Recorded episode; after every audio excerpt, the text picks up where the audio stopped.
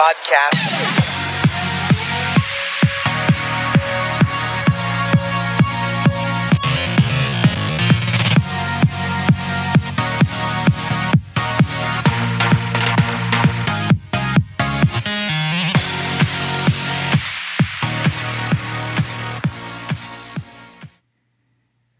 Chad McBain.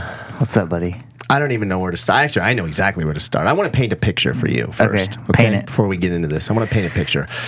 I can remember vividly Okay. being 9, 10, 11 years old. And I lived a pretty charmed life, as you know, because of dad, right? You, so you were spoiled, bro. yeah, yeah. So one of the perks was uh, we had Dodger season tickets, which we've talked about before, on the dugout boxes, right? Yeah, yeah, yeah. And we were right behind the on deck circle, and you know this was back in the heyday, so Tony O was a was a big deal, you know. Uh, yeah. And so he he became friends with Lasorda and, and some of the players, uh, many of the players. Yeah. And it is so surreal to me when I think I can remember vividly sitting in Tommy Lasorda's little office, which was in the locker room, right? Right. And sitting on this couch and being so small, like 10. And these guys are, they're, when you're 10, I mean, they're big to me now. You know what I mean? Just size wise. They're, they're Right. men. The big You know? The yeah. big boys. Yeah. And I can remember sitting on that couch, so excited to be there and so painfully shy, believe it or not, when I was little. I did not really speak. Did I everybody just- talk to your dad? Everyone would talk to my dad Right, and i was yeah. like invisible and i was happy being invisible Right. because i was a nervous wreck around right. people like the people that are with us today okay this one specifically okay because i i played shortstop and i pitched Yeah. so i was always as a little leaguer like just enamored by shortstops and pitchers Pitchers, yep, okay yep. and i can remember so clearly sitting on this couch just soaking it all in and the man sitting to my right with with back then after you pitched you'd get wrapped up in like ace bandages with ice and like like it was like massive amount of like ice or whatever they wrapped him up with. We'll talk Yeah. about that when I when I formally introduce him as the the build up coming right now. But I remember this specific man sitting or standing looking like a giant. He's probably six five as it is to me. It looks like eight feet tall Right. from the couch, right? Right. And he's talking to Tommy about the game and that kind of stuff. And the to have him now fast forward, not to make us all feel old.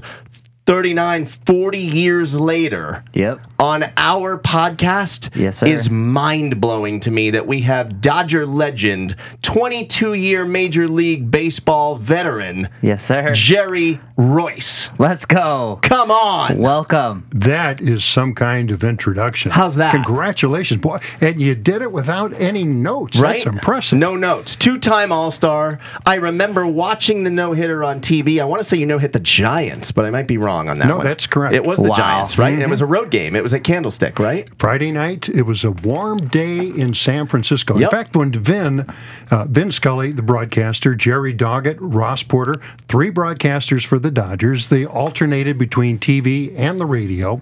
It was Vin who did the open and started the open in San Francisco of a three-game series, saying it is hot in San Francisco, as only Vinny could do it.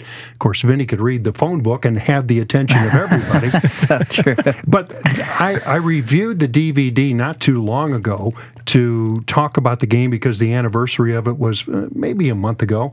So I looked at the no hitter, kept the score uh, of the game, and counted the pitches and all of the things that a pitching coach does because I'm looking at it from a different perspective 39 years later. And I do remember some of the things that happened, but everybody sees it from the outside looking in. I'm the only one who sees it from the inside looking out. Wow. Amazing. Right? This is Do, do you remember that day? Like, when did you realize, like, oh, I've got a no no going? Like, oh, oh, I'll tell you, any pitcher that tells you that they aren't aware that they have a no hitter going is full of it. They are. I knew it from the first inning because you get so intense and you get so focused on the work that you're doing.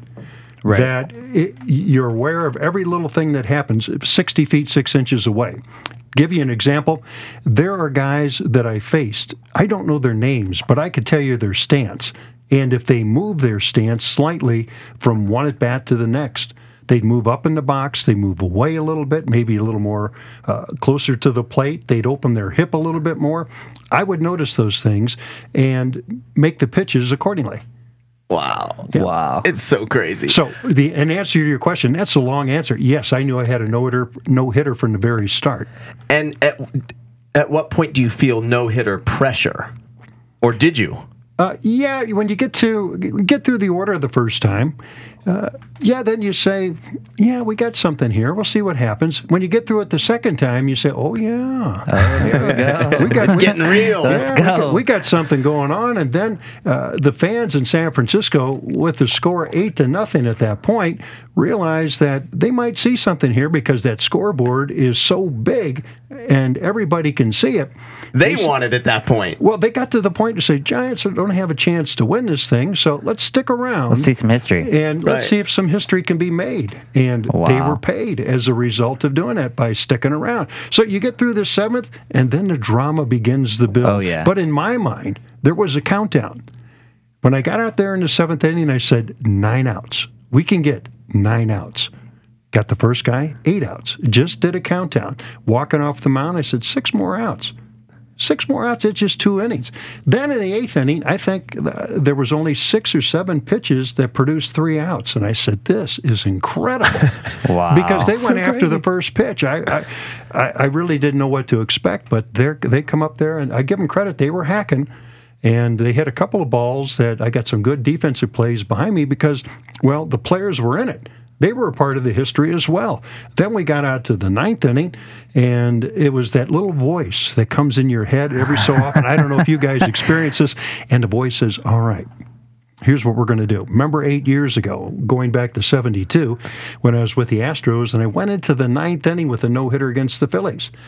And I lost that no hitter. I said, We're not going to do this this time. Voice is saying this to me. So let's get this first man out. And I got a ground ball. Next man up, Rennie Stennett took the count to one and two, and I wasn't going to give him anything good to hit. So uh, I jammed him on a pitch, a little routine two hopper to Russell, perfect throw. Then Bill North is there, and so I took a took a second, stood off the back of the mound, and I said, "This is the only man that's standing between me and something I'll probably talk about the rest of my life." North takes the first pitch. I overthrew it. The boy says, Get it down. It's all about location. It's not about how hard you throw. Next pitch, a little two hopper right back to me. The voice in my head says, Take your time. He's not running hard. Threw it to Garvey. And then the next 30 seconds, I don't remember anything. when I saw the video, I saw me jumping up and down. Wow. And that I have was the result right of the now, dude. Yeah, I man. have chills. dude. and and your infield was the legendary Garvey, Lopes, Russell, Cey, Yeager catching Yeah. infield at that Wow. point. That's right. That's 1980, right? Yeah. Yeah. wow. So crazy. Yeah, That's- that was that was uh, that was just- unique. And uh, what the interesting thing about the no hitter at this point is not so much that I threw it; it's everybody's recollection of where they were at a moment that they considered to be historic. And for me, that is the ultimate compliment. Yeah. Because if I did something on the field, the baseball field, that people can remember 30, 35, and now we're 39 years later, and say, I was with my girlfriend who later became my wife, or uh, uh, Bryan Cranston told me. Oh, my when- gosh. at a fantasy camp, he I says, just love that he has a Bryan Cranston story. well, th- th- I can relate it only because I'm leading up to it. So Bryan and I uh, were at a fantasy camp with the Dodgers not too many years ago, and he says, you know, when this was happening, I was struggling. You know, I was acting, but I had to have a regular job, and we were working that Friday night, and I don't remember whether he was delivering furniture or what he was doing, working in the warehouse, but whatever he did, he stopped whatever it was when I was out there pitching, and then went back to his job. And when somebody says they're back on, he stopped again and watched the game or heard the game uh, while he was working. And I got stories like that from people who email them to me, or they send them to me, or they stop me on the street and they say, "You're no hitter. Let me tell you about that." and they'll tell me something that uh, that they were doing, and that's a connection that I have with fans as a result of that no hitter.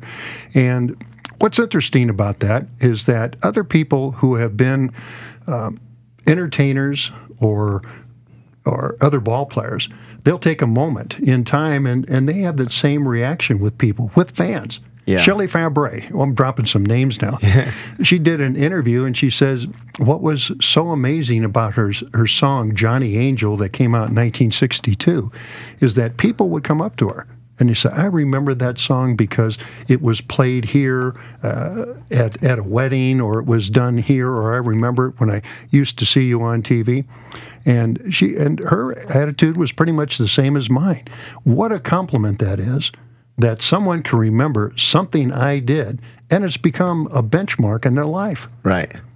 Yeah. I mean, it's just like I, I can't even imagine. Like I don't know about you, but when I'm little, that's all I want to be. I want to be a baseball player. Well, did you you played when you were little? Obviously, did Yeah. you? And you pitched. Did you ever do anything like throw a no no when you were little? no, two hitter, two hitter in I little did. league was the you threw a no hitter. I threw a no hitter. Did when you I was, really? When I was 12, I had 14 strikeouts, and my grandfather was there, and he was watching it, and uh, I I remember everybody. It, and, and when you're kids, you're talking a little trash too. Like Sure. it's, it's right before high school, and and these kids are making faces at me, and and and you know, obviously it's not on the big league level, but it's still the nerves, and it's the vo- I remember specifically the voice in my head. I was playing for the Diamondbacks. It was in Arizona, and uh, my best friend was catching me, and before my last batter his last we played seven innings. He comes out to me. He said, "Just throw throw it right by him. He can't touch you.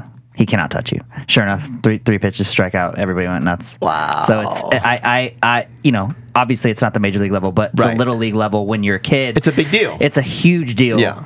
You know, my all my teammates signed the ball. It was you know 14 strikeouts. It- it- I'll remember it for the rest of my life. And, Sure. And my grandfather still talks about it to this day. Right. He's like, you know, I remember when you were 12 and just blowing it by kids. And it was just so fun. and and you then you know firsthand like it's so it gets harder and harder like high school is harder and then 100, college is harder and then, 100%. you know like, th- to have the fact that you went all the way to, to the top and then played at the top mm-hmm. You know there's like getting. Yeah. there and then there's like cementing Yeah. your your stay while you're there i mean win couple world series you know all-star game What year twice was win a this? world series in 81 80 no-hitter. was the world series or the no-hitter was 80 And then World were Series you on the 88 World Series team? No, I was I was with the White Sox at that time. Got it. Okay. I transitioned. You know, it's interesting that you say that. Uh, you consider that to be the top of your personal mountain, Yeah. and you made the climb. You get up there and you take a look around. You know what I saw when I got up there? what The base of everybody else's mountain. right Wow. And then I looked and I said, "Whoa." right That's where some of the elite, the real rarefied air happens to be. and you played in an era that is just to me is the best. I mean, uh, you know, I mean, you played you and Legends. Tom Seaver and all these. Play, I mean, anyway, because you you you were there for almost two different generations of players, right? Because No, like by the time you left, or maybe three, even. Probably. Well, didn't Yeah. he play 22 years? Yeah. Like, that's I mean, insane. which that doesn't happen now. Nobody Right. plays 22 years well, now. Let me, uh, just to give you some perspective, when I broke in, I signed in 1967. That's ancient. Wow. That, that's way back there. Rookie year. 50, yeah, some 50 years ago. Yeah. My rookie year was 1969.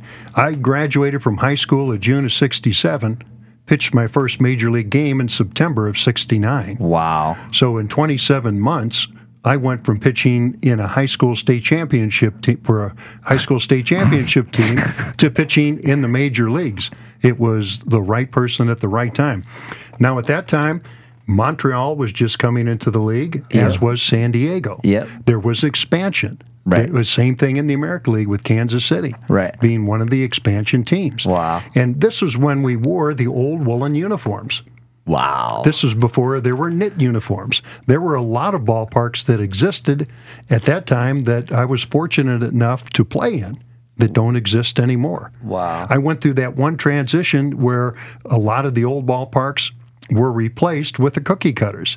And I stayed around long enough to see a lot of those cookie cutter ballparks replaced with newer parks. Right. yeah. So And that's a lot- AstroTurf, Ast- yeah, the a- AstroTurf places, right? Everybody was getting into AstroTurf thinking this is the magical thing because it will reduce injuries, which was totally wrong. Right. And it will also um, uh, reduce expenses. And they were right about that. It did reduce expenses. And they kept it around, I thought, way too long. But it was multi purpose stadiums. They had them in Cincinnati, Pittsburgh, St. Louis, to name a few, Candlestick Park in San Yeah. Francisco. Uh, so you have uh, San Diego had one there. I think San Diego was the only one that was multi-purpose, that had grass, natural grass. Do you remember how many pitches you threw in the no hitter? I was going to ask that. Too. Yeah, as a matter of fact, I just counted them uh, because I put it on Facebook when I made that post. I threw 105 pitches. That's what I counted. 72 were strikes. That's roughly 70%. Wow. He's painting corners right, there. and so, like when you watch baseball today, I feel like I, you know I was ta- texting Orel this um, when they were they showed like the uh, the Kirk Gibson uh, anniversary thing, and so I sent Hershiser a message, you know, because he was pitching. Um, it's so different now. Like you guys went nine innings back then, like period, or at least eight, or you went deep into the game. Like when you 120 pitch counts. Right. Yeah. Like when you watch now, do you shake your head like how the game has changed? Like, is it like what are your thoughts on? I, I don't shake my head about it. I just realize it's a transition. And when I broke in and going back into the late 60s, there were still a lot of hard nosed guys who said that today's pitchers, uh, they're coddled Right. exactly. because you guys go every fifth day. We had to go every fourth day. And to get now get this, imagine this, you may not even know this, but starting pitchers back in the 40s, between starts, had to throw batting practice. they did. what? That's right. They had to throw batting practice. I don't remember the duration of the time, but you had talked about Don Newcombe before we came on. One of the reasons why Don Newcombe was traded was because he he got tired of throwing batting practice. He said, "I go out there, I give you complete games, close to 300 innings a year, and you want me to throw batting practice? That's, crazy. just wrong." But we started. Uh, I was when there when a five man rotation was instituted, and everybody says pitchers are coddled these days. You guys have it so good. And then managers, I guess, I'd like to say it was Tony La Russa who changed things around by having a closer. Right. Even though teams had a closer before, they just didn't say that this guy is our closer. And then it um, eventually transitioned into a one inning guy. They Right. didn't have multiple innings. Uh, you take a look at the career of uh, Rich Gossage, for instance. I know that he had a, a boatload of saves, and many of those saves were multiple inning saves. He would go three innings, two innings, inning plus, but it, he just wasn't to come in there and close things out in the ninth. Now you have guys who whose job is specifically for the ninth, and you build your bullpen to bridge the gap from your starter Right. until you get to your closer, if you're fortunate enough to be in the lead. And that's how managers seem to plan their games.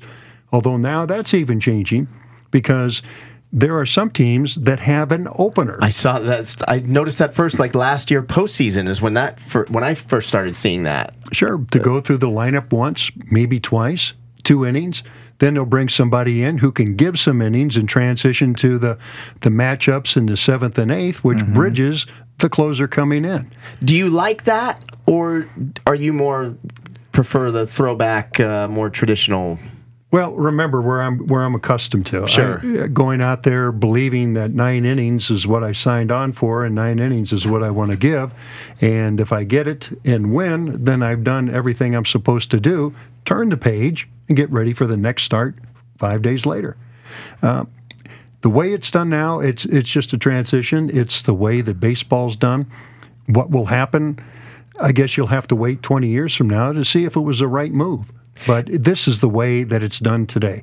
I'm not going to be. I'm not going to sit here and be the guy, the old guy standing out of his yard, Yeah. telling the kids get off my lawn. I'm not going to do that.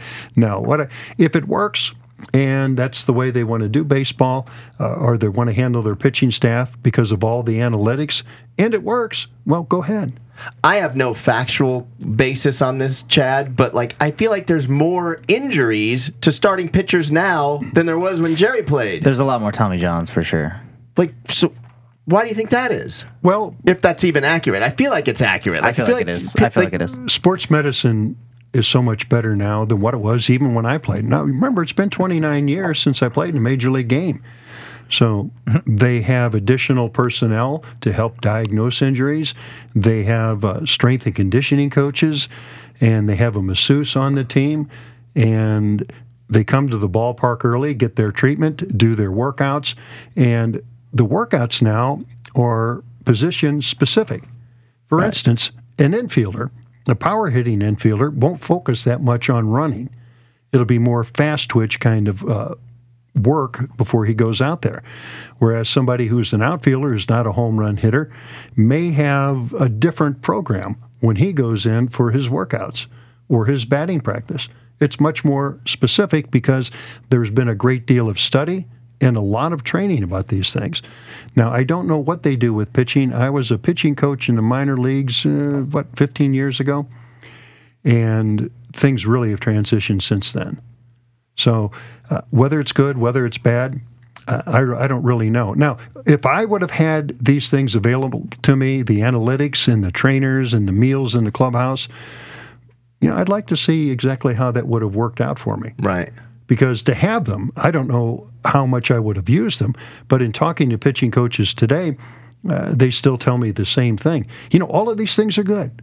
It's good to know what the guy, the batter that you're facing, what his tendencies are. With two strikes, we'll shift the infield around late in the ball game. We'll bring this guy in, or, or all of those different things. But it's only good if you can throw strikes or command your pitches. If you do that, then it all falls into place. If you don't, I don't know how you teach somebody. Now you, you don't have something there in front of you. You got to make up a whole new game plan and get yourself through this ball game. Yeah. But that's the sign of somebody who is a winner, is to be able to make up a game as they go along and still keep the other team close or pitch deep into the ball game and even win it. Yeah. Those are the champion guys. Like you. to a degree, yeah, I, I had my times. I was like that, but there were guys that were even better at it that I used to just sit there and watch and say, "How do you do that?" I had a nice conversation many years ago with Tom Seaver, and I asked him. I, said, "When you go out there, you have 36, maybe 40 starts in a year." He says, "Well, not quite that many, but what? Uh, I do have them in the 30s." I said, "How often do you go out there?" and you have everything working your fastball, your slider, you can change speeds on it, work both sides of the plate.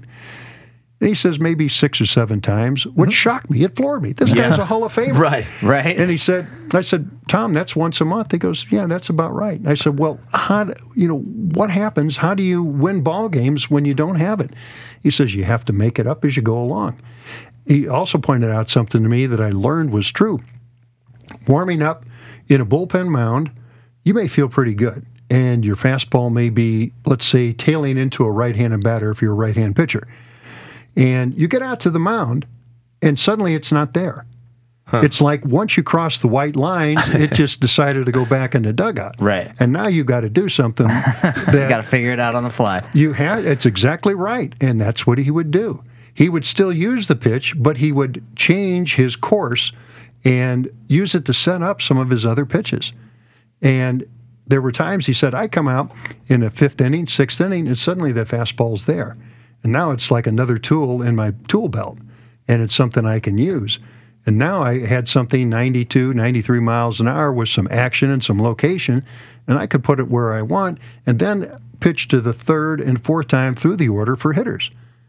And he said, This is partly what I do four out of five times, five out of six times that I go out there.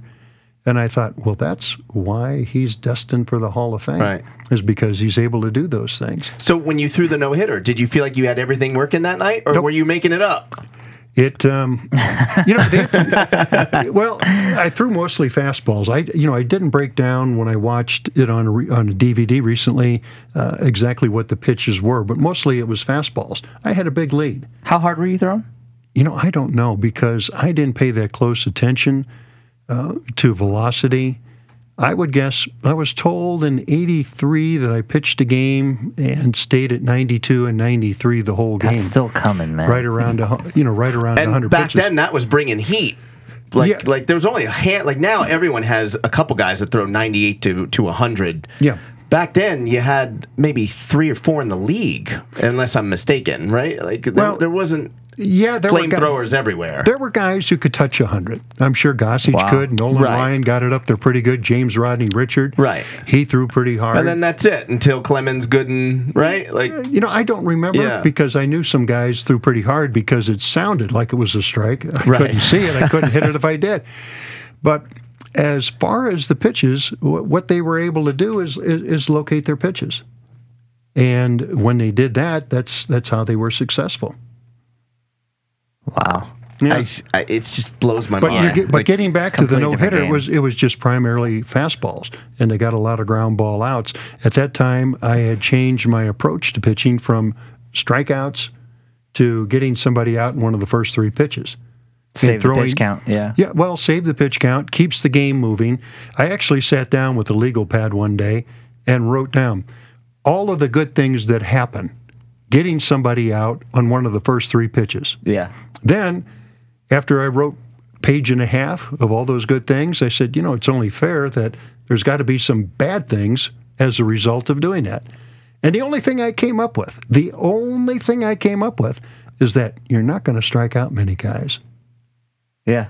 That's it. Right. Your Because you're game- pitching to contact, Right. you're, basically. you're pitching to contact. Right. Get get somebody to put the ball in Put it down in the zone. And one of the big advantages that I had for the Dodgers is that the years I played, it was an offensive team, offensive and starting pitching. yeah. With Lasorda, that was just his way of operating his ball club.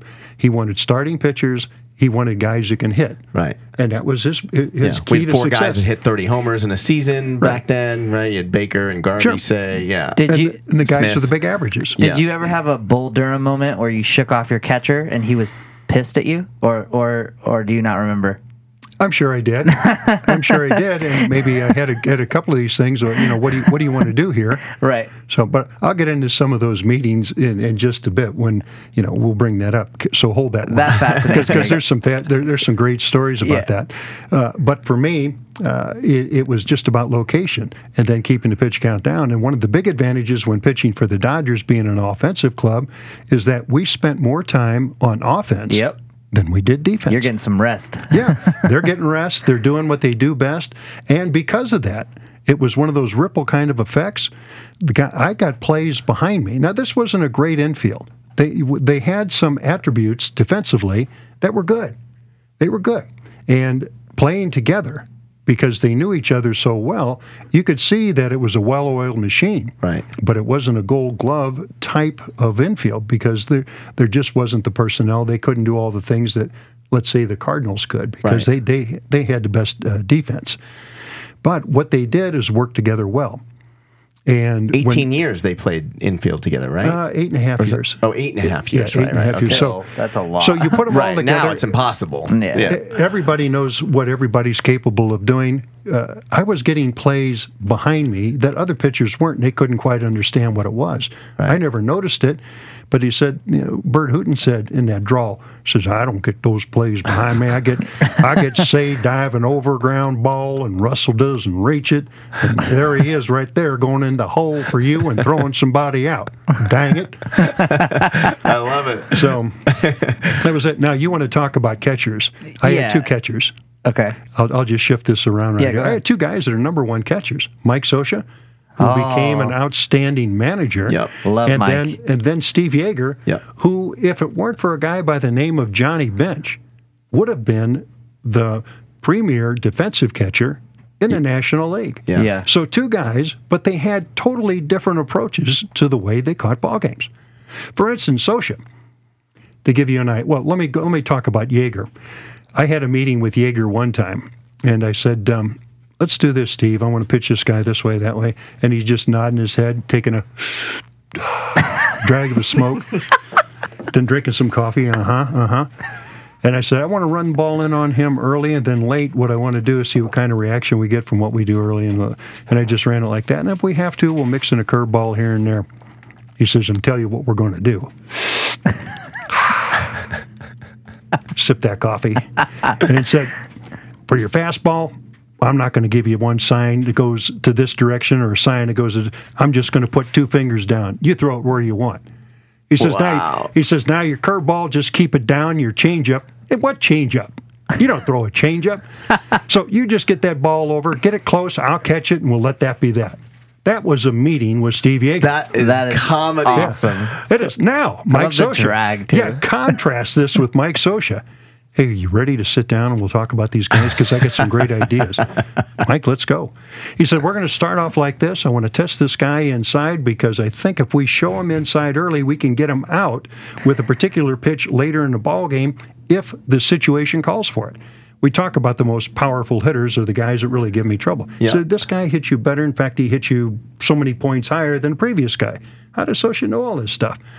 And he would go through a ball game, and we get to that point, and I knew where he was going because we had a meeting about it. And then he called that pitch. It was a key pitch, and it got me out of a jam. And that was the difference between staying in a ball game, maybe getting a no decision uh, if I didn't do it, or getting the guy out, completing the game, and getting the win.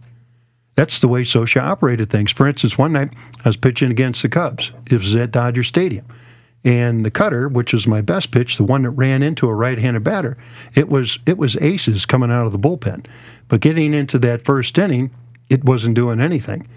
Ryne Sandberg came up, batting second, hit one off the padding on the top of the fence that came back in. Scioscia calls timeout with Sandberg on. He says, "You know what? That cutter, you've already thrown three or four of them, doing nothing." So here's what I suggest. He had an instant remedy. He says, let's go to your sinker, change speeds on it, go back to front with it, and then when we have to, we'll just come inside and show the pitch.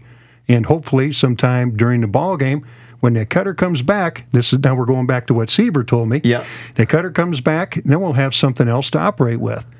I ended up pitching a shutout. That ball game, without going against everything we Right. talked about in the meeting and pitching it totally opposite of the way that I had planned. And the only way that I got through it was because of Mike Scioscia. Wow. Wow. Not only was he that good uh, about a particular pitch in a ball game, he would remember going through the lineups with each, you know, with each pitcher Yep. and said, "We're going to use that pitch." And then, if we didn't use it in a ball game, we'd come back later in the season. He says, "Remember what we talked about in April or May?" I don't. I didn't remember what we talked about 15 minutes ago. But Mike says, "No, we're going to set up that particular pitch, and we're going to get the, get him out on that because we still have a chance for an out, and this is a freebie in a tight situation." He would remember those things. So there you have it. Two top catchers, Yeah. two number ones playing for the Dodgers, two winners, total two totally different approaches how to handle pitchers. That's so crazy. What What do you prefer, or do you? I was winning ball games. That's all I was concerned Yeah. with. Yeah. To me, my focus: try to get this guy out. Let's find a way to get an out. Who and did build you- the outs. Who did you used to face when they'd come in the box? You'd be like, "Oh shit!" Never had that. Really? No, I never had that. Never had that concern. And it was, I know that somebody hit me well, and I had to think about it a little bit with nobody on base. You know, it opens things up a little bit. But when somebody, it, you know, it's the point of the game where you have to get it out, you got to come up with something and try to get that out and keep it out of the middle of the plate. It was ju- it was just the way you had to operate. Hmm. Yeah, there was nobody I really feared. There were guys who hit me pretty well. In fact, I'm asked a number of times if there's one question that I'm asked on Facebook more than any other question, it's who was your toughest out? And what I do is that there's a link on the internet at, at retrosheet.org that has the batter pitcher matchups. Really? I, copy the link. Retrosheet.org. Yeah. I need to visit this. I'm That's a curious. Well, Statistical. And then, yeah, Yeah. and then you'll go down the menu. You'll find the pitchers or the regular players, and somewhere in there is a link where it says pitcher batter matchups. Click on that link, and it will just list every pitcher that a batter faced or every batter that a pitcher faced. Wow. And you can go right through. In some cases, yes. Well, mine, 22 years, I imagine a, there's. yeah, mine's Right. a long list. Yeah. Mine is a pretty long. List. Did you list. face Griffey, his dad? Yeah. Griffey Sr. Yeah, and I might have faced Griffey Jr. and I also faced Barry and Bobby Bonds. Wow. wow. Do you remember? Do you remember any any at bats with Barry, or what what you threw to him or anything? I know that in one game he, he got a couple of hits off me. Yeah. So that was early on in his career. I was at the end of mine. Right. Yeah. Now, someone like Barry, in your eyes, are his numbers tarnished because of the uh, accusations of, allegations. of, of steroids and stuff like I, that? I would say right now they Yeah. are, but time time changes a lot of different things. and do you think that in his era, at least for the most part, the the playing field was level? Like, even let's just say he was using stuff. Um, I'm sure he faced tons of pitchers that were using stuff too. Sure. So does it level out? Clemens and, uh, and- does it does it You know, I don't know. do they wash? I don't know. Yeah. I don't know because first of all, I don't know what, what he was using. I don't know how much he was using. I don't know if he was using. No, I- Personally, Right. I don't, but I think there's a lot of evidence that says he was. And then there were other players out there that may have been doing the same thing. Maybe on a particular night, they weren't doing anything. Right. And then there were pitchers who were probably involved with it. We, we may never know all the different Right. people who were involved with things. What about Pete Rose? What about him? Did, did you did you face him? Oh, many times. I was fortunate against Pete. I think he hit something like 240 against me. The hit I'm- king only that's good for 240 against Jerry Reuss. Sit down, Pete. Come on. Well, you got to look at it this way. I don't. I think uh, out of maybe hundred at bats, he may have struck out just four or five times. Wow. That's amazing. So he put the ball in play. He didn't walk very much, and I think maybe hit two home runs off me. But it- that was in all the years that we faced one another. but he hit the ball. He hit it hard. Yeah. but he happened to hit it right at somebody. And he hit a pitch early in the count. So Yeah. my idea was to put the ball in play. I did that. Unfortunately, when Pete hit, he hit it right at somebody. I had the same kind of luck with Paul Molitor oh, he was a beast when, of I, a when I faced him in Milwaukee. He Yeah. hit the ball hard all the time. But Robin Yount, who batted just Yeah. two batters later, Robin hit me about four for 450. Wow. Robin was a Diamondbacks coach at one point. Yeah, he was. Yeah. Yeah, he a was third D-backs base, coach. first base, first base coach. Yeah. So there were some guys that, um, in baseball parlance, that I owned, and then the reverse is true as well. Yeah. They own me. Yeah. And they said, "Who who, who are the, who are two that really own you?" And one of them was Mike Schmidt. Mm. And I said, ah. "Well, what is it that Schmidt Like he did?" owned everybody. Well, yeah, he's in the Hall of Fame, so he, he, he got a lot of guys. And he said, What was it about Mike Schmidt that made him so successful against you when, you know, now that you take a look at it? And all I could do was just shake my head and said, Schmidt happens. That's perfect. Putting you on the spot. I don't mean to do it, but Pete Rose belongs in the Hall of Fame or no? yeah. Yeah. Mm-hmm. It drives me nuts. I think that he he's does. not. I think he does. It's such a silly conversation. I, I think. I think. I think it all. All have all. I think what matters is what you did on the field. Yeah. I think. I think like you know, let's say someone's in the Hall of Fame right now and they commit murder.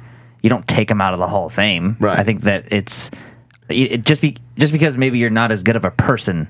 I, I still think no, it's it's about numbers. Right. And it's about what you did for the game. And he Well, look- certainly didn't fix 4,000 hits. So, No. I mean, I'll tell you what what um, what the problem is, and it, it, it's kind of like uh, going back to your Bible study, Yeah. Adam and Eve. Yep.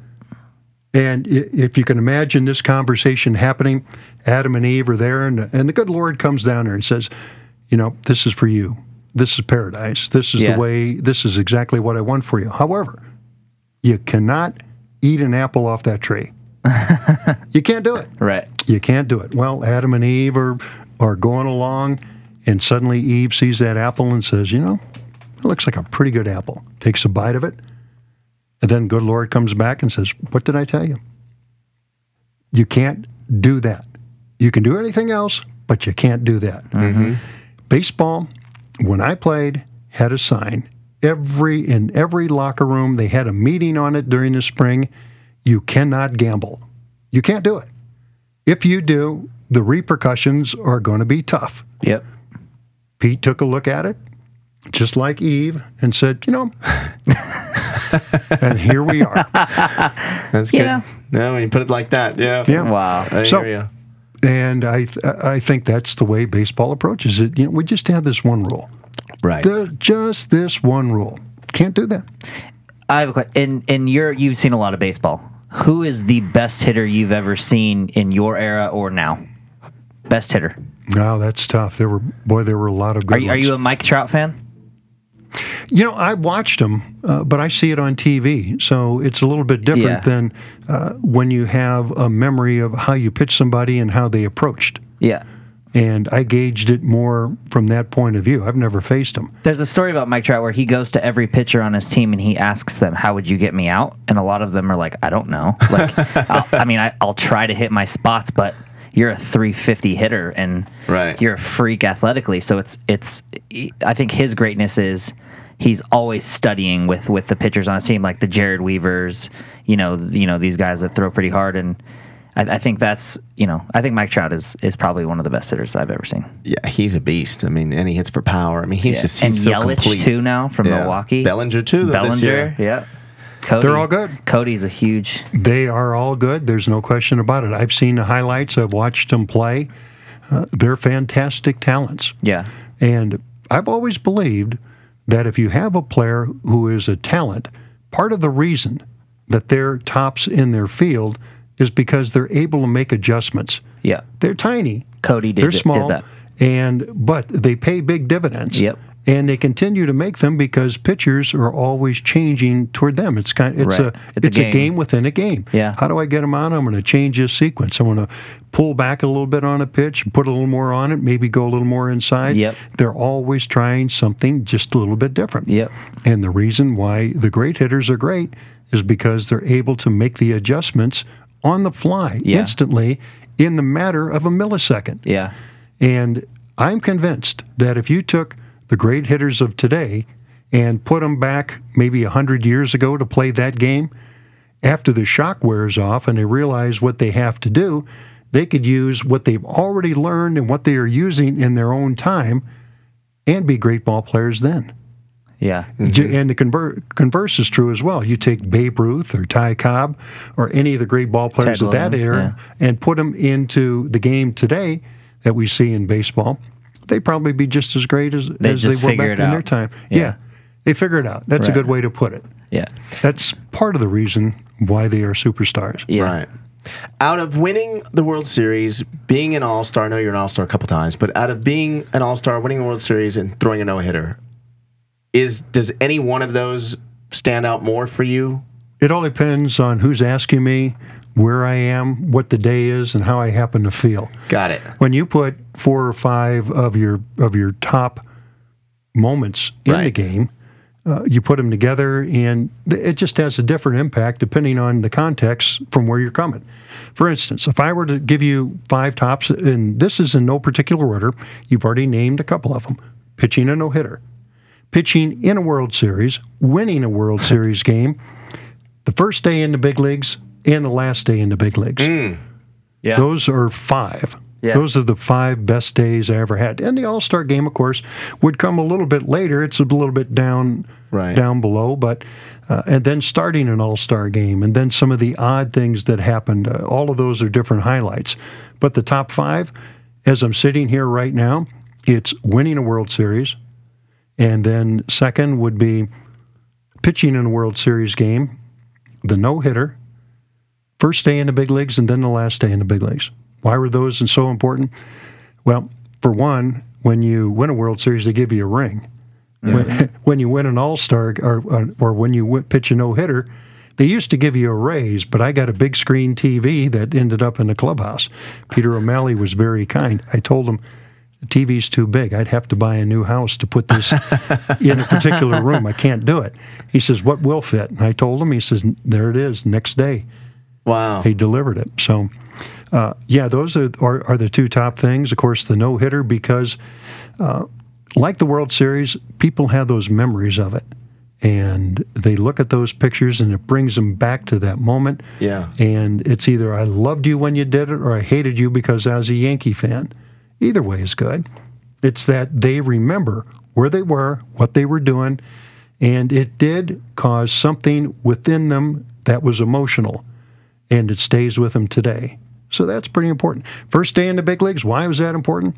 Born and raised in St. Louis, 27 months before I went from high school to pitching in my first major league game and Wow. pitching for the Cardinals, the team that I cheered for. I remember every game, or when I first called up in 1969, we were, I was in Tulsa with the AAA team, came up on an off day. We had a workout, and then the next day was a Friday. The Cardinals were playing Montreal. I wasn't in the lineup, but it was going to be my first day sitting on the bench. And when I was a kid, I used to buy tickets. They had something they called Teen Night. You can get reserves tickets for five dollars. That was this is way back when I was in high school in the mid '60s, and it was a great place to take a date. You get five dollars. It was Teen Night, and then Bob Kuban and the In Men uh, who had a big hit. They were they were the band in St. Louis would play between innings. So you had it all going on. Cardinals baseball, your best girl, and Bob Kuban and the In-Men going on. And I'm looking in the dugout and watching the major league players. Little did I know that within a matter of a few short years, so I would be sitting on that bench. And in my first game in the big leagues, it was about the fourth or fifth inning. I looked over at the Montreal dugout, which is on the third base side, and my eyes went up to those very seats that I sat in in high school. And it dawned on me I had made it. Yeah. I had I'm living the dream ah, I just got chills that again. Yeah, man. millions of other St. Louis kids had. Yeah. Whether they were years before me or years that came after me. Kids everywhere. I was the one. I was one maybe in a million, maybe who knows how many million. Yeah. But that was it, that first day in the big leagues. The last day in the big leagues, we'll fast forward 22 years, was the only time I took a curtain call. It was um, it was the last series in Pittsburgh in 1990 because the season got started late. They did change the season around, and the first three games of all ball clubs were played at the end of the season because of a of a potential player strike. And it was in that game, I was a September call up like I was in my first year. I just wanted to finish my career out and do so in style. Jim Leyland was the manager for the Pirates. And I had told him in the last uh, road trip back to St. Louis, I told my family that I'm going to retire. I told him. And the way that I worked pitching out of the bullpen was if um, there wasn't any problem about the third or fourth inning, I would call down and ask for permission to throw. Hold on. so I got permission, started throwing, the phone rings. And it's it's uh, the pitching coach. And Ray Miller was the coach, and he said, I want to talk to Reuss. And the guy, Tommy Sandt, was the bullpen coach, and he was the only one that talked on the phone. He says, It's for you. I don't know what he wants. Ray asked me, he says, Jim wants to know if you want to start the final game of the season. I said, Absolutely. because it was the last game I was ever going to play in the major leagues. Wow. So I got a chance to start. Wow. And they ended up with a no decision. I came out at the end of five and a third innings, and it was the only time I ever walked back on the field, got a curtain call, and waved everybody. Wow. You know, 30 some thousand people in the stands for that. Not many players are given that kind of opportunity right. or the chance to finish on their own terms. Right. I did, and I did so in front of a standing ovation. Wow. It just doesn't get much better than that. No, No. it doesn't. That is just gold. oh man. and you, you touched on something I was going to ask you, which is so like before the World Series or the, the night before or the day of, do you have those moments like, wow, man, I'm I'm here, I'm playing in the World Series, or I'm start, I'm pitching an All Star game, or I, like the day you know the day after the no hitter, like oh my god, I just threw a no hitter. Like do you do you you go through all that, right? Oh yeah, I went in different ways. I went through it. For instance, let's see, with the no hitter, you brought that up last. Uh, the next day was a day game. It was a 7:30 game, I believe. Yeah, 7:30 on a Friday night in Candlestick. Next game was at 12 o'clock in the afternoon.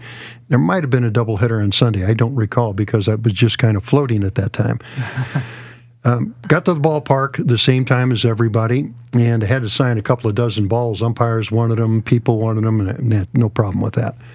So I got out there, and I was afraid that I was going to be late on the field because Lasorda had this rule: if you're not out there for the national anthem, that's a twenty-five dollar fine.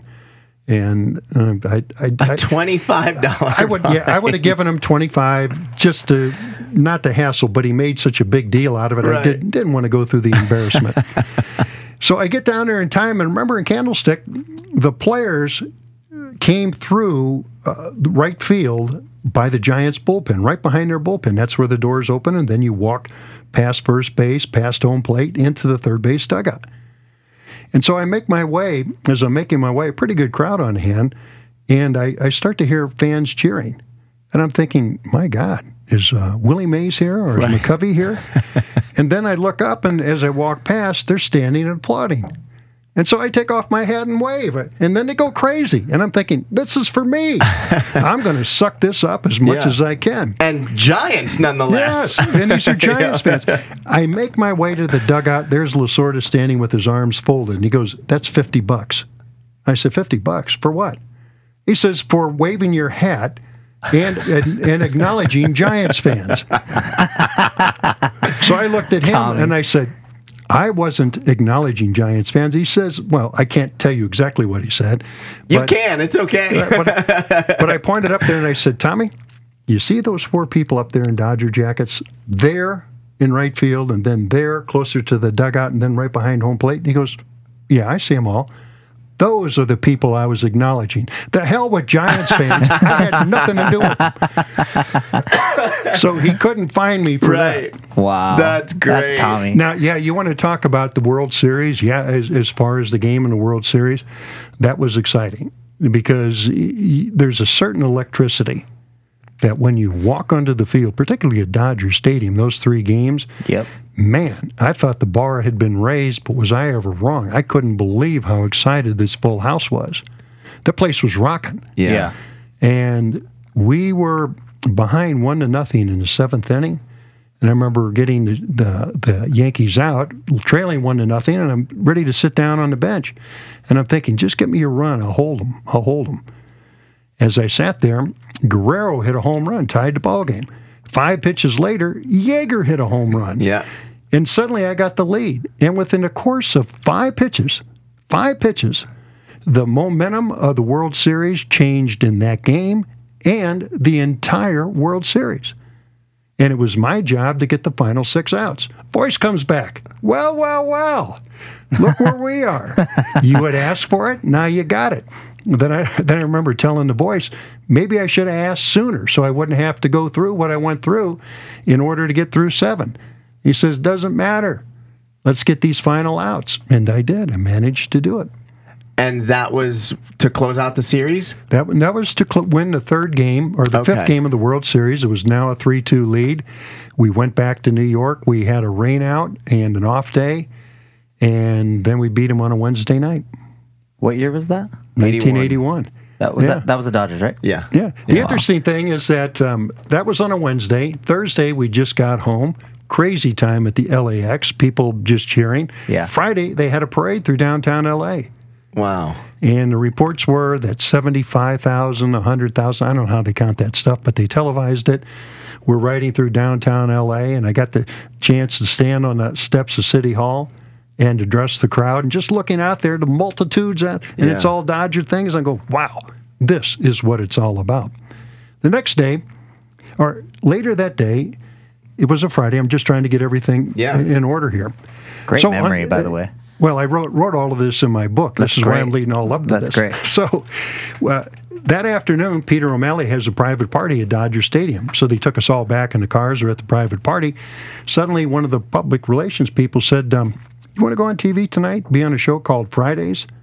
Yeah, why not?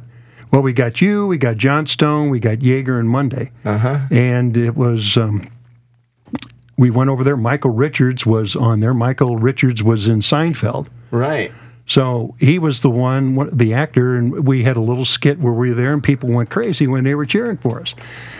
And then when the show was over, we're over at the ABC studios. I'm telling you this because I know that you're familiar with some of the places I'm going to Sure. talk about. and then we go over to ABC studios, and Jay um, gets off the phone. He was he was tethered to a phone all the time. This is before cell phones. He says, "You want to make a record? A record?" He goes, "Yeah." You want to sing on a record? And I said, "Yeah, let's do it." So we had the producer of the record, record who's, who's going to do the record. Uh, we are the champions, and we had to sing in the phone so that he could determine what key we were in. Oh my God. Yeah, we were in the key of Z. We were so bad. but anyway, he put together an arrangement and got some of the best studio musicians together, Wow. and we ended up in a studio on a Saturday or yeah, a Sunday, I think it was, on a Sunday. And we recorded "We Are the Champions" at Capitol Records studio. I remember that. Yeah, we're in there, and I'm looking around the studio. The other guys really didn't have that sense of history, but I'm thinking, wait a minute, Nat King Cole, Sinatra, Sure. all of the great recording artists of the 40s and the 50s and the 60s. Beach Boys didn't do it there. Otherwise, I, I couldn't have done it. Beach Boys were in. Um, they were over uh, another recording studio just down the way. Maybe even your dad has been in a, and recorded in, in uh, Capitol Studios, maybe something. For sure. Yeah. So anyway, we're in there, and I'm just I'm just shaking my head. This is a great thing. Then uh, then the guy who's producing the record says, um, you know, Carson Show's interested, and they'd like to have you perform. I said, this is well, I don't know how we can perform because neither none of us can sing Right. and we don't have we don't have an act. He says we'll have it. So a, a limo picked us up on Monday. We went into Hollywood and had Barbara Mandrell's um, oh my God. yeah um, dance guy Yeah. put it put something Choreographer. together. Choreographer. Yeah. He put it all together. And we're going through the steps, and within two hours after learning the steps, we're at the Tonight Show studios, and Carson's going to open the show after his monologue with us. Wow. And then I re- That's right. And then um, I remember as Johnny's introducing us, and the crowd's right there. I'd never been on the stage, never even looked at the stage, Right. and didn't have any idea what it was going to be like when the when the uh, curtain opened. And I remember standing there as the crowd's getting into it. Uh, Monday, who was two people down from me because when the curtain opened, our backs were to the audience. We turned around, grabbed the microphone, and then we sang our piece. I had the first uh, first line. I paid my dues. So I, I swing around. Or Monday asked me just before the curtain goes up. He says, "What's your pucker factor?" And the pucker factor, man, is how tight is your backside? And I said, I said, Mo, you couldn't drive a grease needle up there with a jackhammer. That's tight. I could pitch in front of 56,000 people and millions watching on television. Right. ask me to sing on the Carson Show on a Monday night. Yeah. Yeah. I would say that was a that Whole was different an- ball game. Whole, yeah, all of a sudden I'm in somebody's world, and I'm trying to perform. But anyway, we did it, and it turned out to be outstanding. Then we ended up doing Merv Griffin, Mike Douglas, and Solid Gold. And for those of you who are watching this or listening to this, you can probably find the Solid Gold appearance on YouTube. By this time, we were pretty good because Yeah. we'd already we we rehearsed a, a couple more times and and performed it. So we got on, the, and it was early in the morning. I think something like eight or nine o'clock when Marilyn McCoo introduced us. That is just Yeah. Oh, these What a stories, ride that must have These been. Stories. Well, we were rock stars for a week. yeah. Yeah. Because the, the, the surprising thing they asked us said, um, "What would you guys like to eat? What beer do you drink? You know, what do you drink? Whiskey or tequila?" Um, yeah, we we kind of touch on all that. He said, "What would you like?" And we had somebody said, "No, this all comes with us." So this is the way rock stars live. And well, it was mild compared to what I found out about the way rock stars lived later. But yeah, it, uh, Monday looked at the guy and said, "How about a case of Heineken?" So they, they had a case of Heineken waiting for us, plus all these cold cuts and sandwiches and whatever we wanted. I love it. Yeah, so it was um, that was an experience. That Wow. was that's what happens when you win the World Series in 1981. Wow. Amazing. Yeah, Right? Unreal. when you look at what guys get paid now, does it does it just floor you when you when you think about what salaries are? And does it make you like I'm friends with Kris Benson. I don't even remember Kris played. Yeah. So um, he always says to me like, man, you know, he's, he's plagued with injuries and Tommy John and shoulders and stuff, and he's always like, man, if I just could have held on for two more years, the pay scale the way. And you, I mean, you even from further back, like, do you look at what these guys get paid and just shake your head and Oh yeah, I shake my head, but uh, not because I think they're overpaid or anything Right, like right. that. I look at it and I take a little bit of pride in it because I was a player representative, hmm. and I was the guy that was voting when players decided to strike back in the late 70s and mm-hmm. early 80s. Mm-hmm. That helped build the foundation that's allowed players to earn the money that they have. yeah, So when I see them getting that kind of money, a, a $20 million a year contract, I remember what Marvin Miller told me when um, when a pitcher got a contract, a 10 year deal for 200000 a year. And I said, that is unbelievable money, Marvin. I, I just can't believe that a contract is that big. He looked at me, he smiled, and he said, imagine when somebody's going to get a contract like that for one year. There's going to be million dollar contracts. And I looked at him and I said, "Man, you're dreaming, but I like where you're going." Yeah. I, I think he saw, he foresaw it that there was going to be contracts like this. But baseball, the reason they have it, one of the big reasons that they have it, and everybody seems to be doing well, is because of streaming, because of the internet. Yeah. Mm-hmm. That's the, you know that's the economic force that drives everything. Mm-hmm. So the revenue, the digital revenue now That's has it. surpassed actually TV revenue. You know, We wouldn't be having this show if it weren't for the internet. Right. Yeah. So- Hundred percent. Yeah, so there you go. No, I don't get upset about it. I'm happy that the players get it, and I hope that it brings them happiness. Yeah. And today, now you're uh, you do broadcasting for the Aviators. I do. I've um, when I, I when when I retired, I got a job with ESPN. I did three years of working for ESPN all over all over the major leagues. Then I worked a couple of years here. Then I got a job with the Angels doing television games on the road. Did that for three years. And after that, I you know I did a couple of some cable TV jobs. This is before Fox came in and bought everything up. I was doing Arizona Fall League games. I was doing college games. I was doing just about everything. But then that, that market kind of dried up for me, and I coached for five years in the minor leagues. And then after that, uh, there was a position available with the Dodgers to do radio part time, and I jumped all over that and did it for three years. Yep, I remember that. Yeah, when that finished, then I came back here and I've been here well, ever since 2005. So I've been here 14 consecutive years, but I've also worked here in years between jobs with the ball club and with ESPN. And the new ballpark over there is amazing. Yes, if um, now where are you seen all over the internet? So people, Yeah. Uh, So anyway, anybody comes into Las Vegas, All 33 people come that watch this show Yep. come from all over. all of you, we Yeah. know you by name. In fact, as I look into this camera right now, I can see you. Put, put that fork down and wipe your nose. Yes. So, um, when you come here, and if you want to see a baseball game and see a baseball game uh, as good as you can expect in AAA, you come to this ballpark, you're going to see it. The seats are are there's nothing that's better because they are made of a fabric that doesn't take on heat or cold. It just whatever the air temperature is, that's the uh, the temperature of the seat. So if you are afraid of sitting somewhere where the uh, where the aluminum bleachers are sitting out there, and you and at the end of a ball game you felt like you sat in three hours on a George Foreman grill, those days are gone here in Las Vegas. Yeah. They have a pool here, uh, which is interesting. Uh, the ball carries here a lot better than I really expected, but it's doing that all over baseball. So I don't know whether it's just because it's here or because of the baseballs that are being put into play in the games today. Do a lot of the players pick your brain? Do they do, do they get to talk to you much or not really? No, not really. There, there are one or two that know who I am, but I talk more to the coaches. The players, you know, they have their own their own things to do, and I'm not around there that much. I don't make myself accessible to the players. Uh, by the time I get there and working just part time, my focus is more on the program that we have to present that night. I, I come in and I talk to my partner, that's Russ Langer.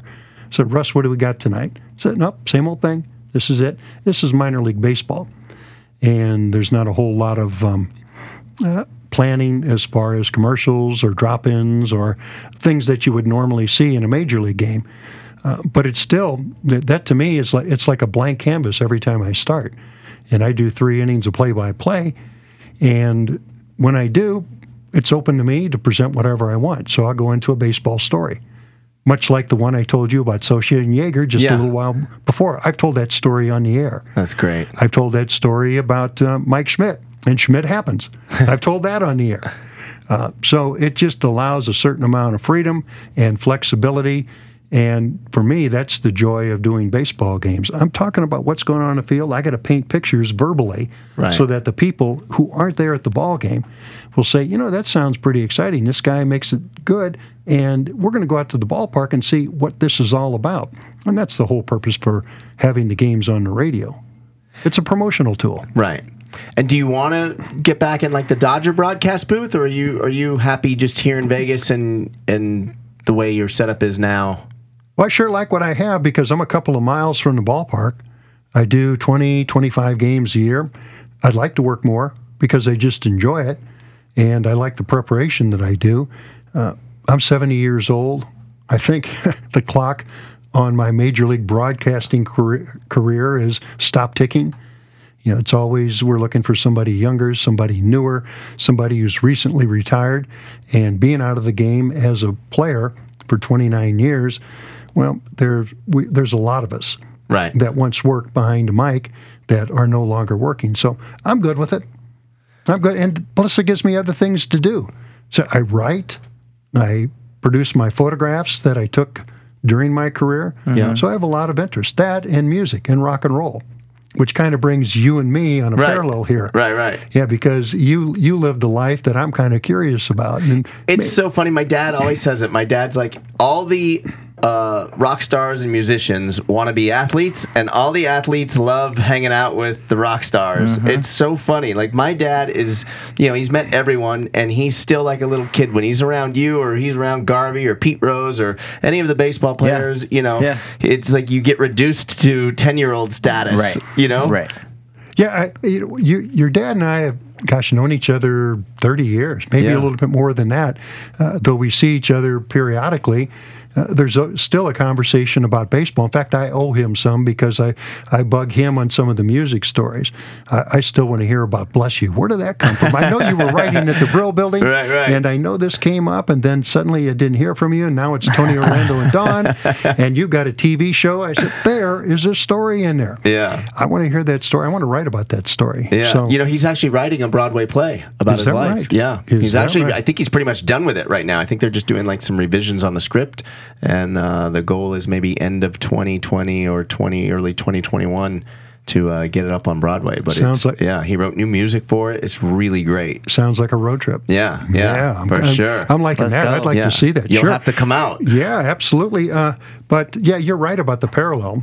The Yeah. ball players want to be uh, rock stars, and the rock stars say, "Man, to be an athlete, I bet that would be fun." So that's why you know it's um it's a mutual admiration Yeah. kind of thing. So uh, it, it is fun. It is fun when they get together. I know that when I saw your dad perform here in Las Vegas, man, it might have been two years ago Yeah, everybody was in the dressing room and i know he had to how you doing how you doing shake the hands you know because people have, you know, pay a lot of money to come in there and they follow him everywhere Yeah. and you got to take care of those people because that's your bread and butter butter uh, but when everybody had gone, you were still there. I have Yep. the picture at home. My wife was there, and your stepmom, and and a lot of people were there. Finally, he sits down, takes a deep breath, and he sits right next to me. Says, "Now we can talk some baseball." I love it. and he had a mental list of questions to ask, and uh, he says, "You don't mind?" I said, "Tony, let's go, man. Yeah, yeah, yeah. Get- you know, I'll give you, you know, what I'm giving you right here. Yeah. I'll give you the, you know, the full scoop if you have the time to do it. yeah.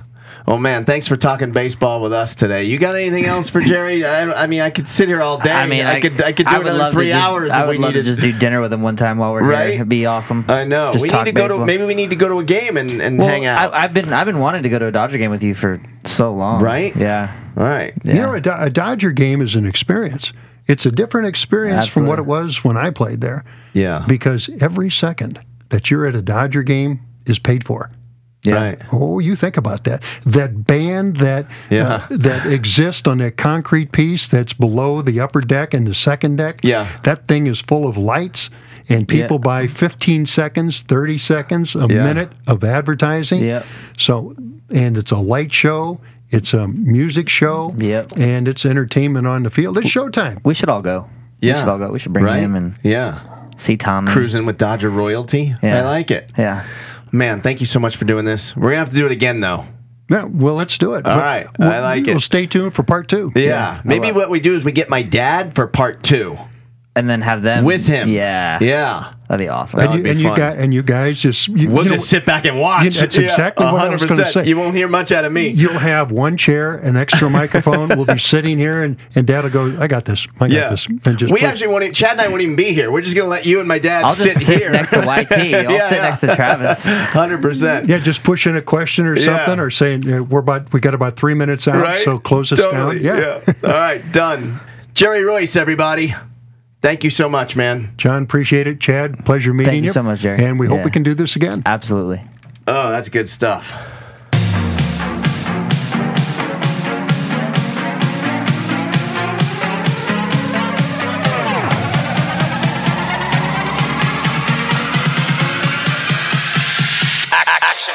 Podcast.